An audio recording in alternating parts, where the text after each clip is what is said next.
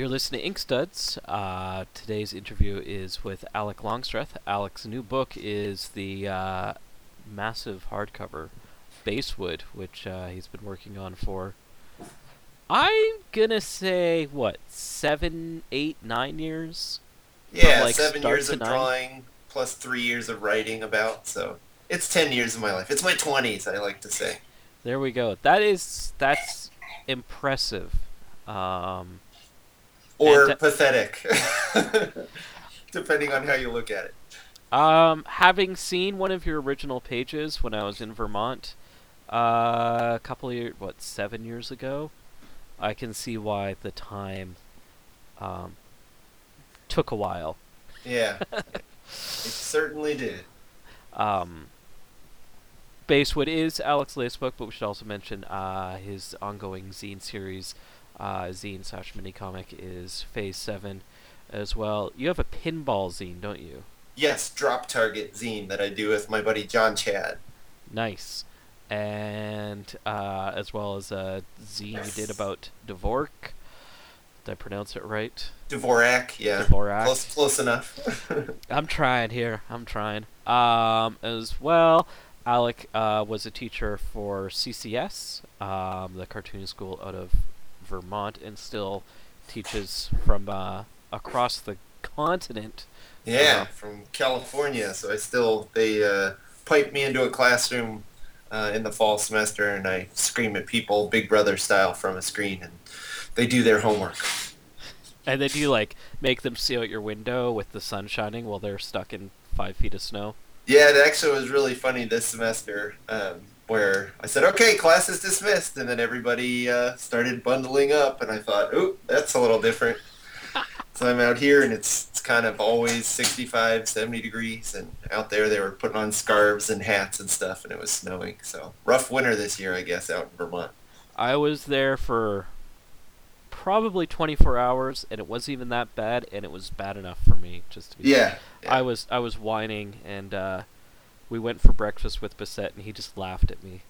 Yeah, well, he's a he's a Vermonter, you know, born and bred. He's he's been there his whole life. So um, he he always tells the story. There was one year where it snowed every month of the year. Um, I can't remember what year it was, but so he's always like, "This is nothing." And he probably finishes it, and we liked it that way. Yeah, yeah, Now, uh, like myself, you're a Pacific Northwesterner, originally from Seattle. yeah. Um, Now, reading through your stuff, you never really got involved in the Seattle comic scene at any point, did you? No, not really. Um, I sort of got super duper into comics when I was at college. So I was out at Oberlin College in Ohio. That's when I first like read Understanding Comics and was like, wow, this is what I want to do with the rest of my life. Um, there were a few summers there. Um, I was like a tech theater um, major in college, and so I used to build sets, and I worked as a carpenter for about six years. So there were a few summers when I was still in college, but I lived in Seattle during the summer. Um, and I worked at the University of Washington uh, Drama Department Scene Shop in Seattle. Um, so some of my stories take place in Seattle because it's sort of from that time in my life. Um, and then there were a few times where like I'm always kind of coming home. My parents still live in Seattle, so I'll come home every once in a while. So I've done like a few meetups. Uh, what's that bar where they all meet up? Cafe Uh, Racer. Yes. So I've gone to a couple things with like Kaz Strzepek, um, where we all met up there and it was like, oh my God, Jim Woodring's here. And, uh, you know, Max and, and Kelly and all those uh, Seattle cartoonists were all there. So I'm sort of uh, on the periphery of it, but I wouldn't say I've ever, I, I, I, w- I never really lived there and got deep on it. Now, were you drawing? Because you said you went to Oberlin for art. Um, what was your s- medium you were working in at that time? Um, well, I was doing theater, so I was like building sets. Uh, Okay. So wood and paint, I guess.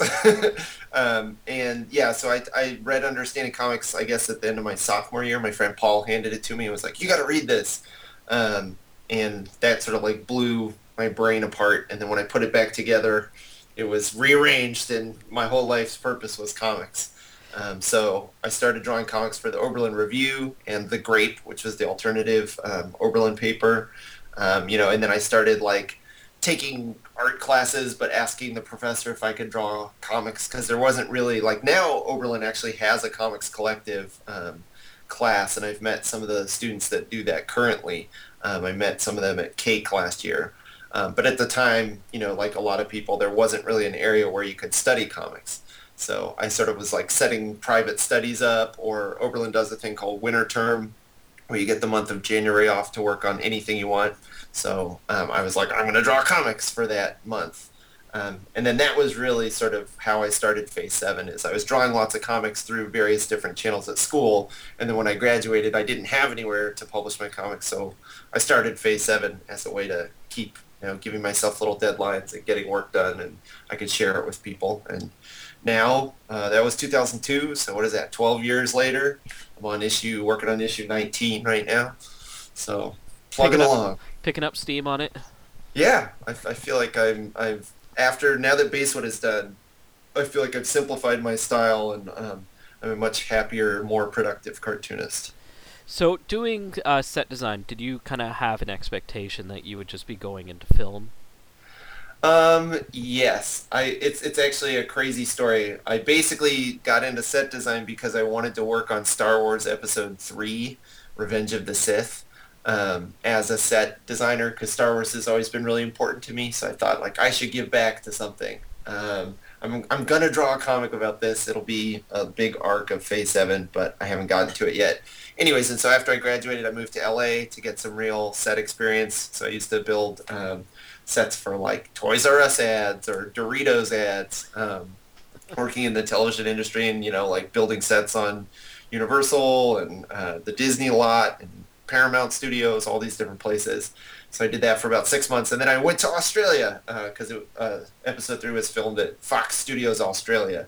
So I just kind of showed up in Sydney and knocked on the gate, and they were like, "Who the hell are you?" And I was like, "I'd like to work on Star Wars, please." And uh, it just didn't work out. I had a four month visa, and you know they didn't. They had a huge crew of people that had worked on episode two and stuff, so it just did, it didn't happen. So that was sort of a bummer. And then I came back to the States and I was like, oh man, what am I going to do? Because at that point I had spent about six years working as a carpenter at Oberlin and after Oberlin. Um, and then, you know, also while I was working with all these guys, they're kind of like people who are like 40, 45, and they'll drop their pencil and they're like, oh, my back. You know, hey kid, can you pick that up for me? And so I'm looking at these guys thinking, yikes. Um, Yeah. I'm not sure I want to be this person um, and I really like comics. So then I sort of had like a, um, you know, I was like, I need to start over and kind of pick a career that I want to be able to do for the rest of my life. Um, so that's when I sort of went back to school again. I went to Pratt Institute, studied illustration, and uh, you know, I've been freelancing since I graduated in 2007. Um, and so I do sort of a combination of comics, illustration, and then teaching. Um, and that's how I earn my bread or whatever. Now, Hey. mentioning the kind of guys throwing out their back and being old from, or not old, but you know, Grizzled from grizzled from physical from labor. manual- Is that why? Because you draw on a like a flat wall, like that kind of angle. Yeah, yeah, that actually is because I, um, yeah, I spent those six years pretty much hunched over. You know, you're always like working on the floor or whatever. And I used to have a lot of back problems. Um, I used to have almost constant back pain. Um, so, uh, you know, most cartoonists draw with their drawing board probably at, you know, if 90 degrees is uh, vertical and zero is flat, they probably draw at 20 degrees or something, just like a slight incline. Mhm. Um, but at least when I started drawing, if I drew like that, um, I would get like spasms in my back. I just couldn't handle it. It was really painful. So um, I started drawing with my board more like 80 degrees or 85, almost vertical. Um, it helps me sit up straight. And then I think that also was influenced by basewood because the pages are so physically large. You know, they're 18 by 24 that um, when you're drawing that big, you can't, you know, reach the top end of the page if you're drawing flat. Um, you know, that's like the size Carl Barks used to draw, but he would actually physically cut the pages in half so that he was only working at two tiers at a time. Oh, I didn't know that. Yeah. If Um, you ever see a Barks original, they're like two pieces taped together. or uh, a Hal Foster, or are they just one big piece? Oh, I think he I did don't know. three pieces, didn't he? And they're just giant. I'm not sure. Yeah, the only one I know is Barks, um, but it's it's interesting because if you read his work, like actually there's a Fantagraphics edition that they're putting together where they're reformatting a Barks story in like a horizontal format, and each page is only two tiers, and it works because he never would cross the center tier. Oh. Because um, he always razor bladed his pages into two parts so that they were easier to reach. And his drawing board was maybe 25 degrees or something. So I wonder what Frank Santoro will have to say about that. I don't know. You'll have to pick his brain next time you guys have him on the show. he can't get his angles and his golden mean or whatever. Yeah. So and now it's just become habit. Like if I'm if I try to draw flat, I'm like, Whoa, what am I doing? You know. So now I I just sit up straight and draw on pretty much a flat surface. And you're a tall guy too, right? Yeah. So maybe that's part of it. I have a long torso, so I don't want to be hunched up. It makes it easier. Um, now, when you started getting into comics, um, one of the folks you kind of thank, um, and you've taken a lot of cues from, is uh, Dave Sim, and I'm wondering um, how his kind of work ethic affected your own work ethic. Yeah, um, I think there was three books that really, or three sort of, I don't, not really books, but like articles, magazines, comics, whatever, that totally like focused my identity as a cartoonist. So one was understanding comics, which is like, wow, this is an art form. The second is the Dave Sim uh, Cerebus Guide to Self-Publishing, um, where he really lays a lot of stuff out and kind of, you know, takes the mystery away where he's like, here's how you draw with a Hunt 102 nib, you know, and it's going to do this on you, it's going to do this, and he sort of troubleshoots the whole thing and lays it all out and then talks about kind of self-publishing and um, why that's important. And you know you don't have to give 90% of your profits to someone because they're doing 10% of the work um, that kind of a thing. Mm-hmm. but um, and then the third one was the john porcellino comics journal interview uh, which is really amazing. Those are the three that i recommend people read but um, yeah dave sim like in that self-publishing guide has a thing that's like he's like you know, if you want to make it, you know, and, and Dave Sim's whole thing was a, a, comic book every month, right? So you take 20 days, you draw a comic book, and then you have 10 days to do all the printing and marketing and whatever. Um, so his whole thing is you have to be able to do a page a day, and that's writing it, penciling it, inking it, lettering it, you know, toning it, all that kind of stuff. Um, and so in that book, he says, like, you know, take seven days and draw if at the end of seven days you don't have seven pages seven you know finished pages then you need to examine your life you know? And if you have a a girlfriend or you know pet or whatever that's getting in the way then you need to make some tough decisions or whatever.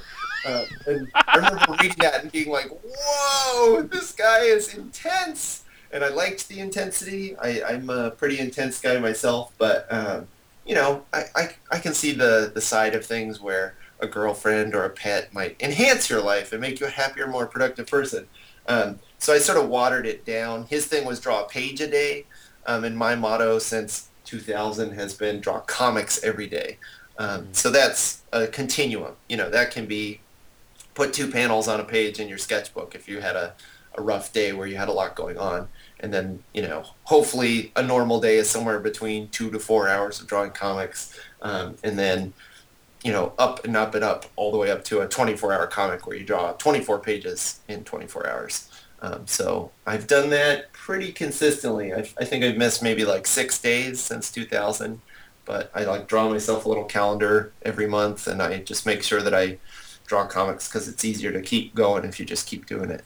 Um, and then yeah, I don't know. It's like to me, it's actually a little sad. Um, you know, Dave Sims, someone that is a, a, real inspiration for me. Obviously, you have to kind of take him with a grain of salt because his views are pretty extreme. But um, mm-hmm. yeah, you know, he finished his 300 issues, which is like one of the most amazing things that's ever been done in comics. Um, you know, with a lot of help from Gerhard. But um, you know, by the end of it, he was divorced and had alienated all his friends and has kind of gone a little crazy. So um, I don't know.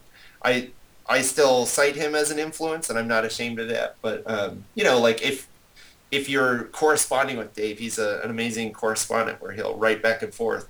And at some point, he sent out this form letter to everyone that he had like an outstanding letter with, and he was like, "I'm tired of corresponding with people that are bad mouthing me, and so." You know, you need to sign this contract that says that I do not believe Dave Sim is a you know, misogynist and all this stuff. Um, and if you don't sign this, and then, and oh, and it was also like, if you sign it and send it to me, I will post it publicly so that everyone can see who signed the list. And if you refuse to sign this, then I never want to communicate with you ever again.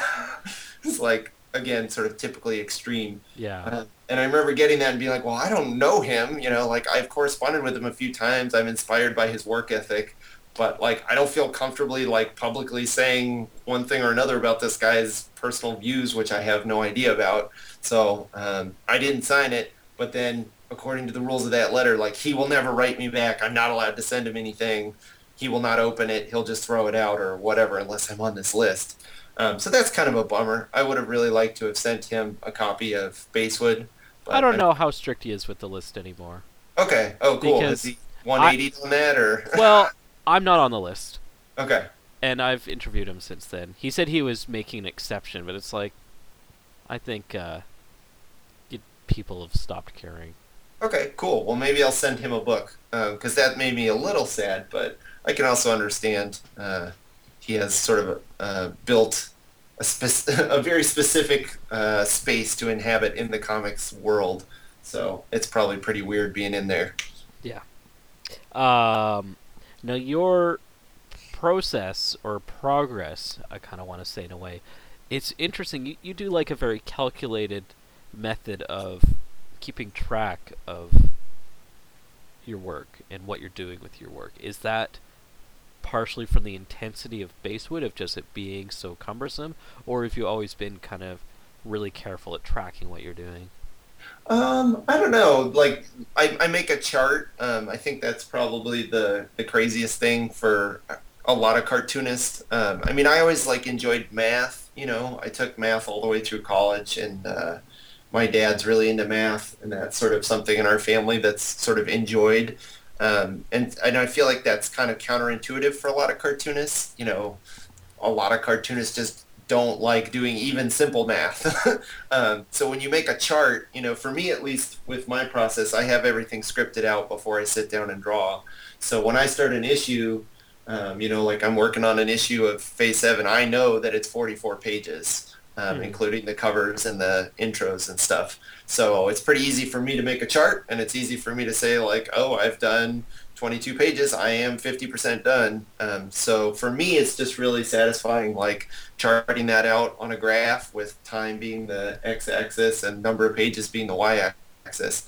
Um, and I, I, find it helps me, you know, it helps with like self-esteem because uh, often you'll be like, oh, I'm going to get this issue done in two weeks. But um, if you actually chart it out and the path of that line is going up to an eight week deadline, um, then when you get to two weeks and you didn't get it done, you start going, oh, I'm a loser and I suck and why can't I draw faster and da da da da da and you start beating yourself up.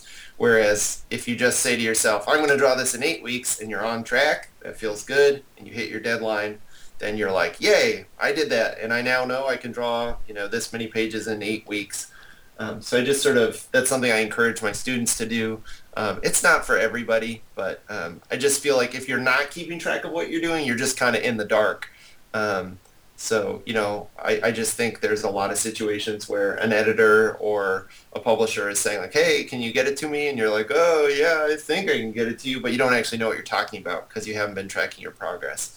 Um, at the bare minimum, I think cartoonists should flip over a page and write the date on it when they're done with a page, because mm-hmm. then at the end of the project, you could at least look at your progress and sort of see like, oh, this is how long it took me to draw this. Like Gary Panter with his uh, date stamp. Perfect. Yeah, that's that's another great way to do it. I know. Um, when I saw your studio space, uh, I was visiting Jason Lutes, and he was showing he had started using your method. Oh yeah, yeah. I think um, he was trying to hit a Berlin deadline. So yeah, every once in a while it'll rub off on someone and they'll give it a try. I think more often than not it drives people crazy. But uh, well, I, I, don't know. For me, it, it itches a scratch or something, or you know, just kind of keeps me like, oh, okay, I've got this much done. Um, I probably had three or four different little things. There's one on my website so everyone can see where I am. I have my own chart. I have a little checkbox. So when I finish a page, I have like a little ritual where I document that it's done. Now, Basewood, um, comparing it to other work, it's very different in a way. I mean, it's fantasy uh, right off the bat, so that's that's different from your autobio stuff. Mm-hmm. Um, what was it about it that like made it such an intense project you're jumping into? Was naivety or is it just kind of something specific with it? Well, I think I made um, it's sort of a, a two-part answer, I guess. Um, one is that I had the idea for Basewood before I even started Phase Seven. Um, so I had the idea in 2000 um, while I was at Oberlin. I had this really boring class, and I was trying to just draw to stay awake. And so I drew like this character in the woods, and his head's bleeding, and his shoes missing.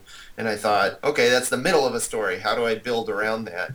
Um, and so, and that's why I sort of say that it was like three years of writing because from 2000 to 2001, I was kind of developing the story, developing the characters. Um, I talked with my dad a lot. Um, we would sort of kick ideas around and, and try and come up with the story. And um, but so I didn't know how to draw. Like I'm, I'm actually making a Basewood companion volume that's going to come out um, this year and it's got like some of my earliest character sketches, and they are embarrassingly bad. Um, I mean, it looks like stuff drawn by an eighth grader. You know, like the the monster has like some sort of spawn like eyes on his like like lifted straight from Todd McFarlane's Spawn. It's like awesome. around his eyes, yeah, and like he has like pecs. The the dragon has like pecs and like doesn't make any sense. Um, but I just didn't know how to draw. So, um, you know, I started doing stuff for the paper, and then I started Phase Seven, and I still wasn't ready. I, I knew somehow like if I start this, I'm gonna fail because I suck at drawing, and you know I'm just not ready. So I did like four issues of Phase Seven, which were mostly autobio, and that was me just kind of like trying to flex my own story muscles and get in shape. And then I was like, okay, I think I'm ready. Um, but well, yeah, they're also they're oh, also very visually different each issue. Yeah, um, yeah, and I, and I mean my autobio stuff is more sort of cathartic. Like I think of comics as a really cheap form of therapy, um, where it's like I'm just trying to get ideas out, so it's like heavily narrated and stuff. Um, but I remember Jeff Smith is a huge influence on me, and I remember reading an article, um, an interview with him about Bone, where he said there's no captions in Bone. You know, mm-hmm. it never says "Meanwhile, on the other side of the valley" or whatever. It just sort of cuts to the other side of the valley. Um, so that was an idea I wanted to explore in Basewood, which I, I think makes it feel different. There's a lot of silent passages. You know, you might have five pages where you're just flipping through and it's all silent. Um, so that's different than my blah blah blah blah blah narrative um, autobio stuff. You know, then I woke up the next morning and I did this. Um, but and then the the other side of that is the not the writing, but just the drawing is different um, and that was just like me making a really simple mistake that then turned into a seven-year drawing process. Um, so the the problem was that I couldn't draw small. Um, and if there's any cartoonists listening to this, and I know there are, uh, if you want a pro tip from me, it's learn how to draw small. Um, so you know when you draw a character in comics, you're simplifying life. You know you don't need it to be photorealistic. It's probably actually better if it's not. Um, so you come up with your sort of little cartoon of a character. But drawing small is almost like a, a, character of a character, you know, because when you draw a character small, you don't get to put in all the little fussy details, the buttons on the shirt and, you know, all the cross-hatching and stuff. You have to figure out like a shorthand. You know, when Carl Barks draws the money bin, he doesn't draw every single coin. He draws some coins in the foreground and then kind of comes up with a short can to show you that there's tiny coins receding into the distance. Um, and I wasn't able to do that. So in my sketchbook, I drew a character. I was like, what's the smallest I can draw this? And then I thought, okay, that, that feels pretty comfortable. I could, I could stand to draw him this small. And that was probably like four inches tall. Uh, so then I was like, well, I think I want a four tier page. So that's 16 inches. And then I probably want some gutters. And then I probably want some margins. Okay. So somewhere in this range. And then I went into the art supply store and I wish I could send a Terminator back in time right now to just like kill me before I grabbed that sheet of paper. But there was this pad of paper that was 18 by 24.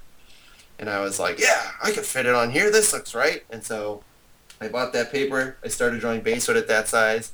Um, and then to compound the problems of just drawing really big, Basewood has this very detailed cross-hatching, patterns, stippling.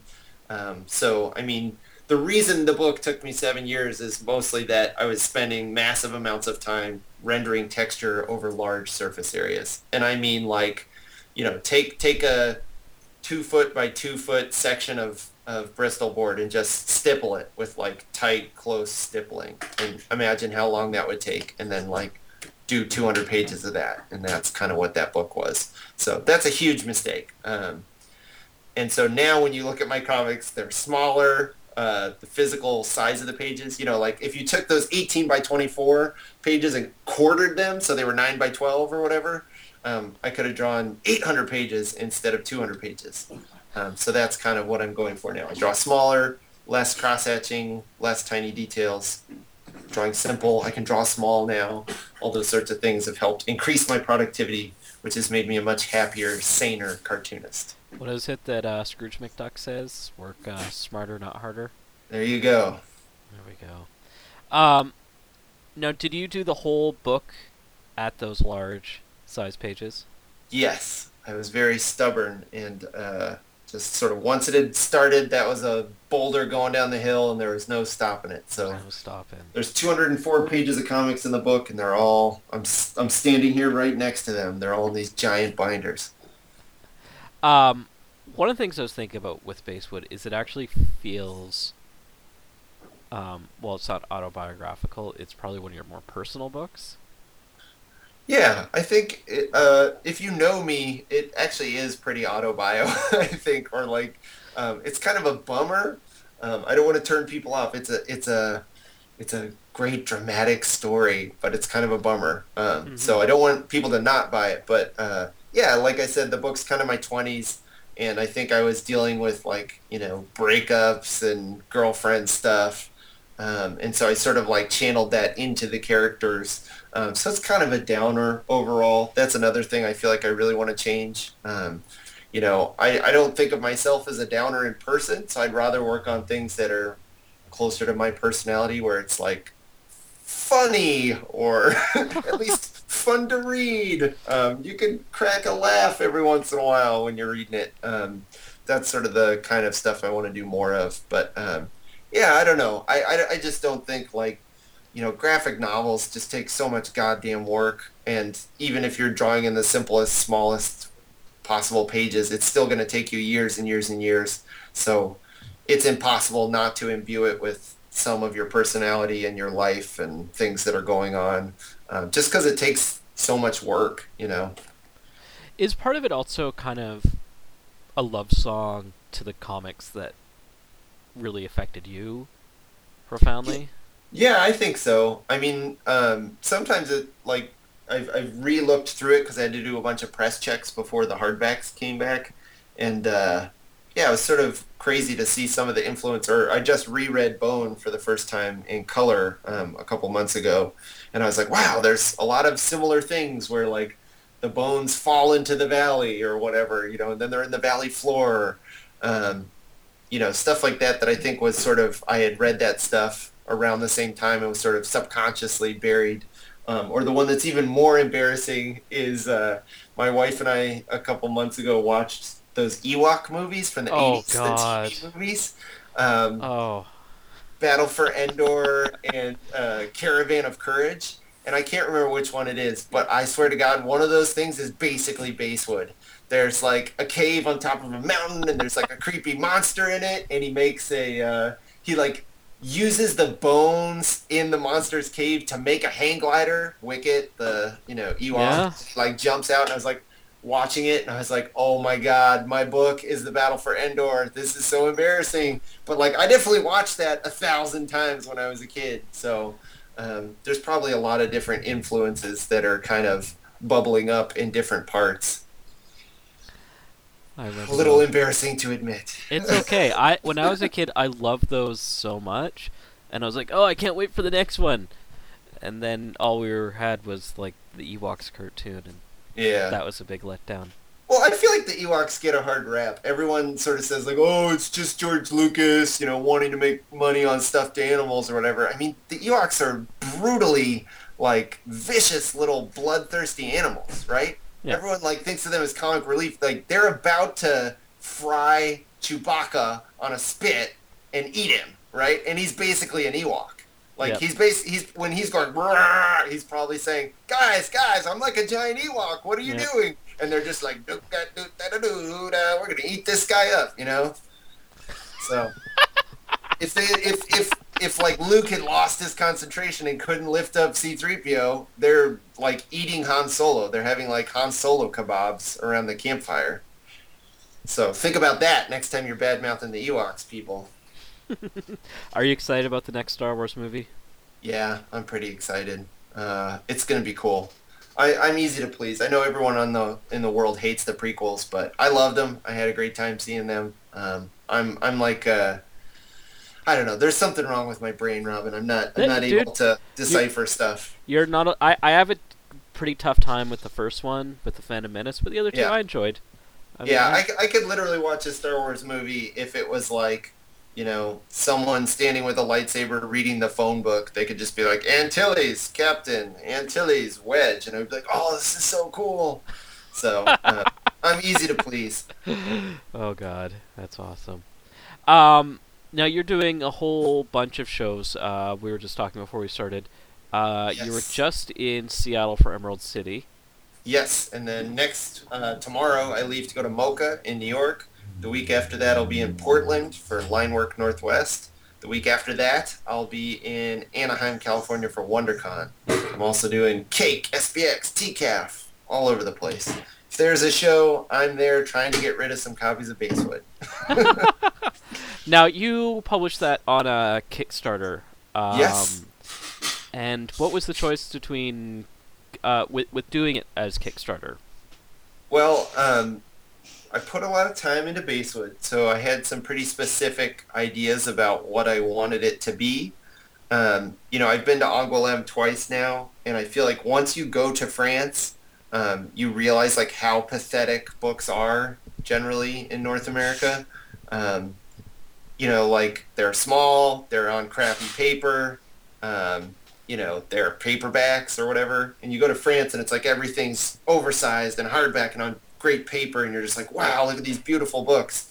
Um, so as soon as I finished Basewood, it was published in French um, by L'Employé du Moi, which is my Belgian publisher. And uh, they made it, they said, we'll do whatever you want. We will make the book how you want it. And I've always wanted Basewood to be big because I drew those pages so big. Um, so, you know, and I've always hated the mini comics, which were, in my eyes, too small. So they let me do this big oversized edition. And then I think I just got spoiled. Once I held that in my hands, I was like, I'm going to be damned if this book is printed, you know, paperback at 6 by 9 manga size with whatever. Um, and so I shopped it around a little bit, but I had kind of like a list of demands. I, I honestly feel like I've maybe self-published too long where like I'm not good at playing with others or something. Because it, cause it was sort of like I had a couple publishers that were interested. Um, you know, like Fantagraphics said, hey, what's the deal with Basewood? You're done. Can we take a look at that? And I was like, sure, here's a copy of the book and my list of demands. you know, and it was like, it needs to be oversized and hardback and it needs to be on good paper and I want the cover debossed and it should have a textured whatever. Um, and they were sort of like, "Ugh, that's a lot of production stuff for an unknown new, um, per, you know, person and book and stuff. So um, they were kind of on the fence for a long time, and then um, eventually decided, you know, they had all this stuff going on, and I feel like all publishers are publishing more and more books each year. Um, Mhm. So they were sort of like, oh, we really like the book, but it's just not going to happen. And then I sort of had the similar thing with two or three other publishers. Um, so eventually, I think I just reached my limit where, you know, each time you send someone a book to look at it, it takes them about three or four months to get back to you because they're busy people. Um, so, I mean, I spent probably nine months or something, or almost a year, just like shopping the book around. And then I was like, I can't do this anymore. And you, you know, you get sort of into this depressed state where you're like, blah, like, you know, I'm sitting around waiting. No one's giving me approval. Um, and I teach production for years. I taught uh, production at CCS. I know what I'm doing. I know I can make a good book. So eventually I just said, screw it. I'm going to do a Kickstarter. And as soon as I made that decision, I was much happier. Um, and then I was very fortunate, as were you, sir. Congratulations on the success of Oh. your Kickstarter. Thank you, Um, thank you. We both had a similar thing where it funded very quickly and we were able to kind of push beyond to some push goals. And uh, yeah, I was able to do it myself. Um, and I should mention uh, Chris Pitzer at AdHouse Books was really, really nice. Um, he has a big book. Uh, Duncan is like also a large book, which gets into all sorts of messy stuff. Like you can only fit 12 of them in a box and it takes up lots of storage space. Mhm. So he said, hey, I can't publish another big book, but if you publish it, you know, he kind of said, I know that you'll do a good job, so I'll agree to distribute it for you. So he's helped me get into Diamond. So, you know, the book's on Amazon or you can get it at all your local comic book stores. Um, so that was like a huge boon for me because that's the one aspect I had never delved into Diamond. Um, so I didn't really know how that stuff works. So thank you, Chris Pitzer. He's a stand-up guy. So you did you have like a specific print run in mind um, when you did your ten thousand goal?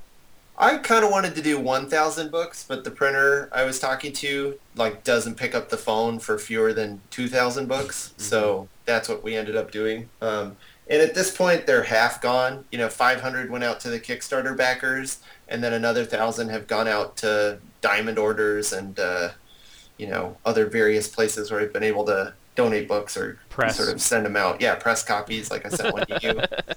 Thank you again for squeezing me in. I know it's a busy time. Oh, uh, I'm happy to talk. I was gonna say you shouldn't have sent it to me because I would have seen you in M City, but then I ended up not seeing you there. Yeah, come on, you're the Robin McConnell of Inkstuds. I mean, if anyone should get a book. Oh, whatever. Uh, whatever. So, anyways, Change yeah, so, so they're half gone, but um, you know, a thousand books is still a lot. Uh, I got a storage unit, and about five feet by ten feet of it is still filled up with unsold copies of the book. So, um, you know, usually I do like four shows in a year, but that's why I'm doing like twelve shows this year. I just got to get these books out there because um, I feel like there's like a like a stopwatch. Like when you do a new book, you know, it's like click, click, click, click, click, and then you have a year. Because if I'm at Emerald City Comic Con next year, someone's going to say, "What's new?" And I'll say, "Oh, I got Basewood." They'll go, "Yeah, you had that last year," or "I saw that at the store and decided it wasn't right for me," or whatever. Then you just sit on your books for the rest of your life. So. So does the Kickstarter, because um, you doubled your goal, uh, right. does that allow you, give you some flexibility to be able to do all these shows yeah, um, I mean, I, I wouldn't say that it pays for that. So I, I have a stretch goal. We're going to make a rock opera of Basewood. All the songs are written. Um, we're actually starting vocal recording this month. All the tracks are laid down. Um, so I'm, I'm using that money mostly for that just because that's something I've always wanted to do. But um, no, I, I would say most of my traveling money that I've sort of got for this year is from freelance projects that I've done, like illustration stuff. I just illustrated my first um, chapter book and I got some pretty good money for that. So I'm able to hit the road this year and promote it. Um, so rock opera.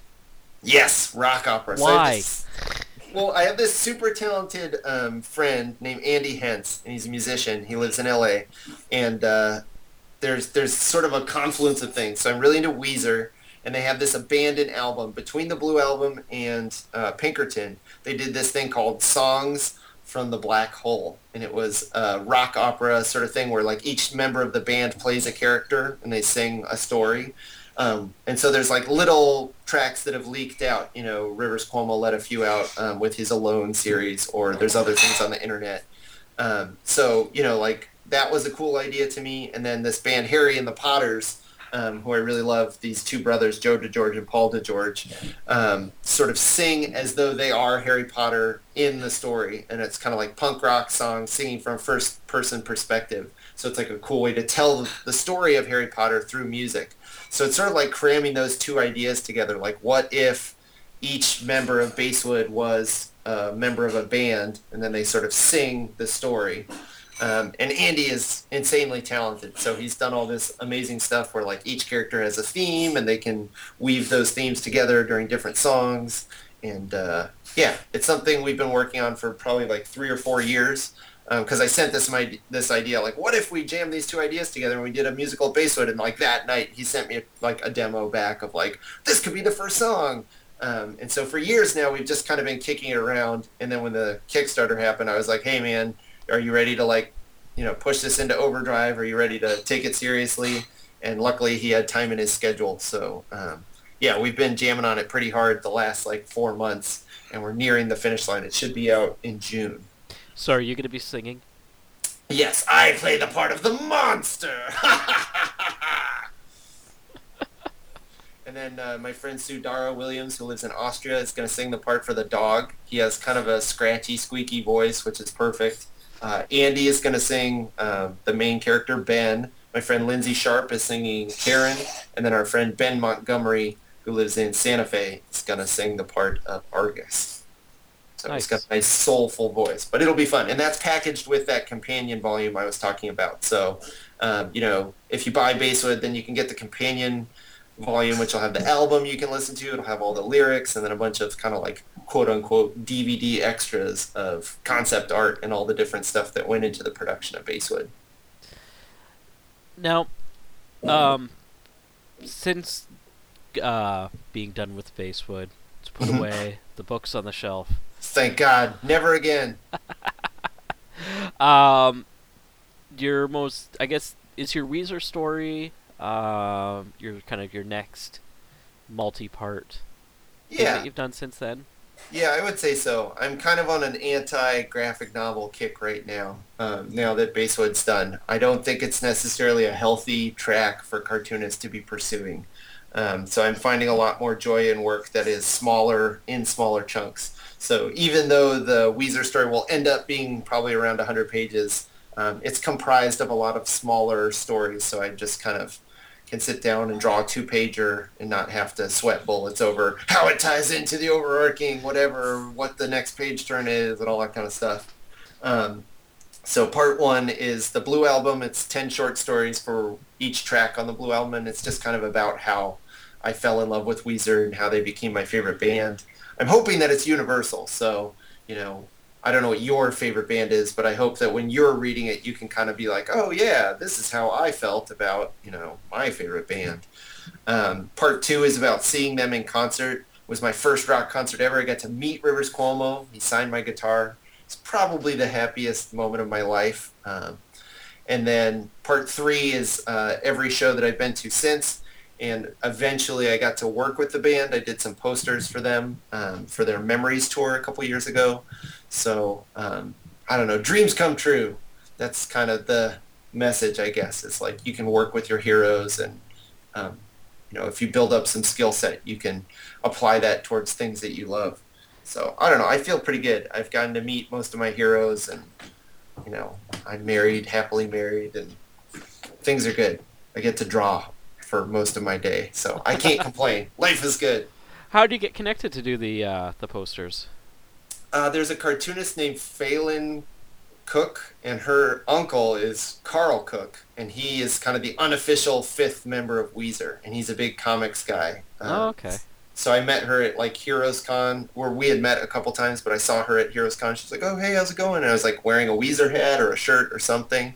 She's like, "Oh, you're into Weezer?" And I was like, "Yeah." She's like, "Oh, my my uh, my uncle works for them." And I was like, "Wait a minute!" I was like, "Your uncle is Karl Koch?" And then I was like, "Ah!" She said, "You know, oh, you should you should send him some comics sometime or whatever." And so I sort of hooked up with him, and then he's been super cool and just kind of kept me in mind when they have little things pop up where they might need an illustrator. Wasn't Joe Matt hanging out with Rivers for a while?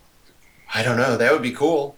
I think he they, was. def- they definitely read comics. Um, you know, like I think Adrian Tomine did a poster for them back in the '90s, and that's not like a mistake. Like there's um, footage of them in the studio, and they're like reading Optic Nerve, and so I think Weezer's down with comics. There we go. Um, now your other story you're working on, you mentioned, is the the Star Wars thing.